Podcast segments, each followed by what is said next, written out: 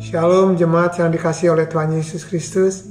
Berjumpa lagi dengan saya Pendeta Benny Donaldulus Hari ini kita akan belajar satu tema Yang penting sekali dalam hidup kita Terutama pada masa-masa pandemi Dan pada masa dunia yang tidak menentu ini. Temanya adalah Orang benar hidup oleh iman. Orang benar hidup oleh iman. Kita baca dari Roma 1 ayat 17 Roma 1 ayat 17 berkata demikian. Sebab di dalamnya nyata kebenaran Allah yang bertolak dari iman dan memimpin kepada iman. Seperti ada tertulis, orang benar akan hidup oleh iman. Orang benar akan hidup oleh iman. Diulangi lagi di dalam Ibrani 10 ayat 38. Ini lebih tegas lagi. Ibrani 10 ayat 38 demikian bunyinya tetapi orangku yang benar akan hidup oleh iman. Dan apabila ia mengundurkan diri, maka aku tidak berkenan kepadanya. Jadi kita ini harus harus hidup oleh iman. Dan kalau kita mengundurkan diri dari iman atau tidak beriman lagi, kita tidak berkenan kepada Allah. Kita tidak berkenan, berkenan kepada Tuhan. Nah, Bapak Ibu sekalian, kita perlu belajar tentang satu kata yaitu iman. Di dalam perjanjian lama tidak ada kata iman, tidak ada kata iman dalam perjanjian lama. Cari saja, saudara. Perjanjian, kata iman hanya ada di dalam perjanjian baru. Dan kata iman justru diajarkan oleh Tuhan Yesus. Dan saya beritahu pada malam ini, Yesuslah pemberi iman. Yesuslah pencipta iman. Kita lihat di dalam Ibrani 12 ayat 2. Ibrani 12 ayat 2 berkata demikian marilah kita melakukannya dengan mata yang tertuju kepada Yesus yang memimpin kita dalam iman dan yang membawa iman kita itu kepada kesempurnaan. Dalam bahasa Inggrisnya dikatakan Tuhan Yesus itu adalah the author and finisher of our faith. Jadi author itu pemberi atau penulis atau pencipta iman dan yang menyempurnakan iman kita. Itu Tuhan Yesus. Karena itu dikatakan tadi, marilah kita melakukan apa saja. Waktu saudara bekerja, melayani di rumah, masak, lakukan semuanya dengan iman. Sebab dikatakan, tanpa iman kita tidak berkenan pada Allah. Tanpa iman kita tidak berkenan pada Allah. Ya, tetapi dikatakan saudara, tanpa iman juga dikatakan kita berdosa. Dalam Roma 14 ayat 23 bagian B, Roma 14 ayat 23 bagian B. Demikian dikatakan.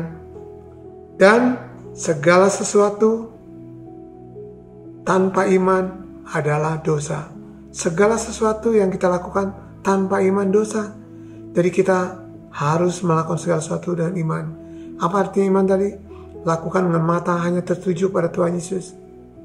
Nah saudara dikatakan bahwa Tuhan Yesus itu memuji orang beriman. Kalau kita punya iman, kita akan dipuji oleh Tuhan. Dalam Alkitab Tuhan Yesus memuji perempuan yang pendarahan 12 tahun. Dengan iman dikatakan asalku jama saja ujung jubahnya aku pasti akan sembuh. Dan dia lakukan. Yesus memuji dan meneguhkan wanita itu. Dikatakan pulanglah imanmu telah menyembuhkanmu. Nanti kalau sudah baca di dalam Alkitab sudah bisa melihat itu ya Markus 5 ayat 34 dikatakan seperti itu imanmu menyembuhkanmu. Nah, ada banyak waktu per, waktu perwira di Kapernaum dikatakan yang hambanya sakit dan dia berkata katakan sepatah kata saja dengan iman dan Yesus memuji iman perwira itu. Waktu perempuan Fenosia orang Kanaan yang anaknya kerasukan dirasuk iblis dan dia dengan yakin sekali mengatakan pada Tuhan Yesus, dikatakan bahkan waktu dia dihina, tetapi dia berkata, sekalipun dia disebut anjing, dikatakan dia tetap punya iman dan Yesus memuji imannya. Tapi ingat, Tuhan Yesus juga mencela kalau kita tidak punya iman. Masih ingat dalam Alkitab, Yesus mencela Petrus waktu Petrus berjalan di atas air, lalu tiba-tiba dia merasa dan mau tenggelam. Tuhan Yesus menghardik Petrus dikatakan Mengapa kamu tidak beriman? Saudara, Tuhan sangat menghargai iman. Karena itu waktu nanti Tuhan Yesus kembali juga di dalam Lukas 18 ayat 8 dikatakan Lukas 18 ayat 8 dikatakan bahwa waktu nanti Tuhan Yesus datang kembali dia juga mencari adakah iman di bumi. Kalau anak manusia itu datang dikatakan adakah ia mendapat iman di bumi. Jadi iman itu sangat penting. Kita perlu iman bahkan dikatakan tadi kalau kita mengatakan diri kita orang benar kita harus hidup oleh iman. Fokus ya, saudara. Hidup oleh iman adalah segala sesuatu yang kita lakukan, kita lakukan apa dengan mata tertuju pada Tuhan Yesus. Nah, aplikasinya gimana? Kita perlu aplikasi setiap hari. Ya Bapak Ibu sekalian, mulai ya. Aku kan sementara mungkin pada masa pandemi, ada begitu banyak penyakit menular, penyakit sampar, penyakit ataupun kekacauan, atau segala sesuatu yang membuat kita bisa menjadi takut, kita perlu iman. Iman dikatakan bahkan dalam 1 Yohanes 5, iman yang mengalahkan dunia. Jadi yang mengalahkan dunia adalah iman kita. Kita perlu bangun iman kita, bangun iman kita, tumbuhkan iman kita, dan nyatakan iman kita dengan benar.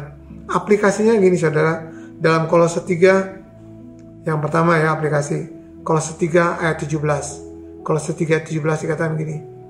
Apa saja yang kita kerjakan baik dalam perkataan maupun perbuatan kita lakukan dalam nama Tuhan Yesus Kristus. Waktu kita mau sikat gigi, mandi, mau bekerja, mau nyetir, mau apa saja, mau makan, makan permen, hal yang kecil sekali, termasuk suami istri dan anak-anak semuanya, apa pun yang kita mau lakukan, lakukanlah di dalam nama Tuhan Yesus. Yang kedua, aplikasinya. Kolose 3 ayat 23. Apa pun yang kita berbuat, perbuatlah dengan segenap hati kita seperti untuk Tuhan dan bukan untuk manusia. Sekali lagi, apa pun yang kita kerjakan, lakukan. Lakukanlah semuanya dengan segenap hati seperti untuk Tuhan.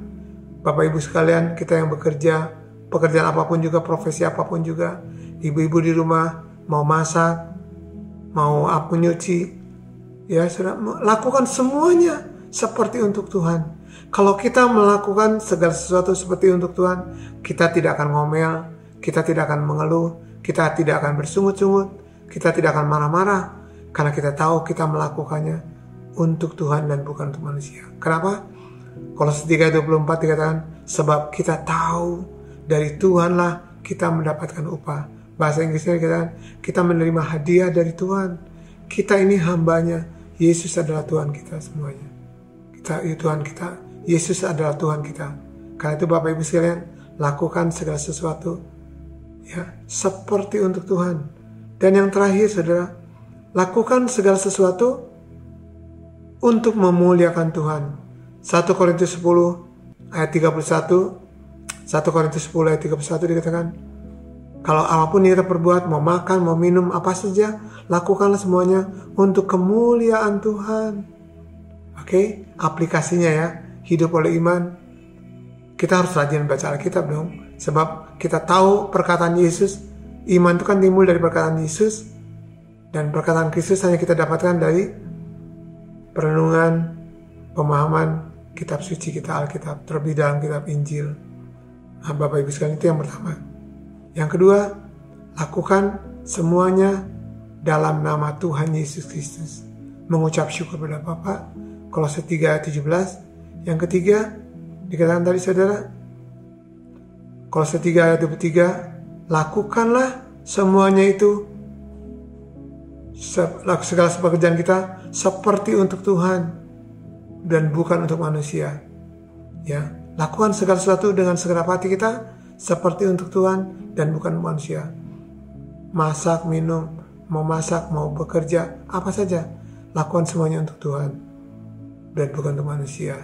Sebab kita tahu dari Tuhanlah kita menerima upah. Dan yang keempat, yang terakhir, yang penting sekali adalah lakukan segala sesuatu untuk kemuliaan Tuhan. 1 Korintus 10 ayat 31. Amin. Nah sementara kita di mana pun kita berada, prinsip empat prinsip ini lakukan. Inilah ciri-ciri bahwa kita melakukan segala sesuatu dengan iman. Inilah cirinya orang benar hidup oleh iman dalam nama Tuhan Yesus. Amin. Mari kita lakukan. Kita berdoa yuk. Bapak surga, kami mau disebut orang benar dan kami mau sebagai orang benar hidup oleh iman dan kami tidak akan mengundurkan diri. Kami mau melakukannya Tuhan karena kami mendengar firman Tuhan Yesus. Apa pun yang Tuhan Yesus katakan, kami mau taat dan kami percaya kami melakukannya dengan iman dan kami mau melakukannya Tuhan Yesus. Di dalam nama Tuhan Yesus, apa pun juga baik perkataan perbuatan, kami akan melakukannya dalam nama Tuhan Yesus dan apa pun yang kami kerjakan, kami akan mengerjakannya seperti untuk Tuhan dan bukan untuk manusia. Sebab kami percaya dari Tuhanlah kami menerima hadiah, menerima upah. Dan juga Tuhan, kami mau melakukan segala sesuatu, kami mau hidup untuk memuliakan Tuhan. Terima kasih Bapak surga, dalam nama Tuhan Yesus. Mari Roh Kudus materikan firman Tuhan dan teguhkan hati kami. Teguhkan setiap orang yang mendengar firman Tuhan ini dan pesan ini. Biar mulai saat ini kami mulai bersungguh-sungguh hidup oleh iman sebagai orang benar dalam nama Tuhan Yesus. Haleluya. Amin.